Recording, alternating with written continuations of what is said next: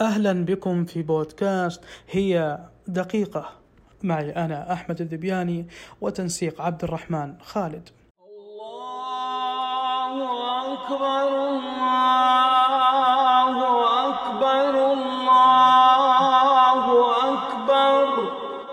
لا إله إلا الله. تصدير الفرحة. تبدأ عملية التصدير دائما عندما تكون مكتفيا.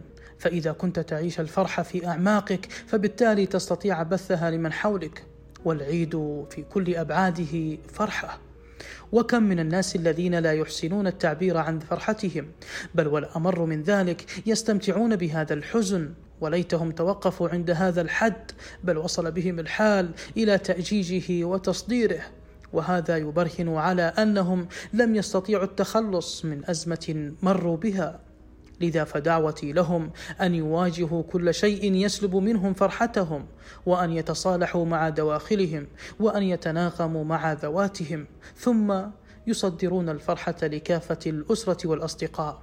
وأقول لهم ما قاله العشماوي أتاكم العيد بالأفراح فاحتفلوا.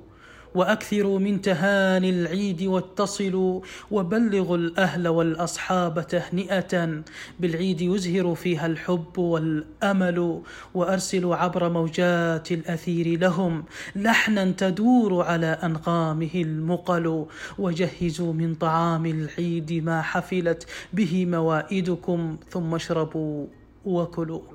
وكل عام وأنتم بخير. محبتي. الله أكبر.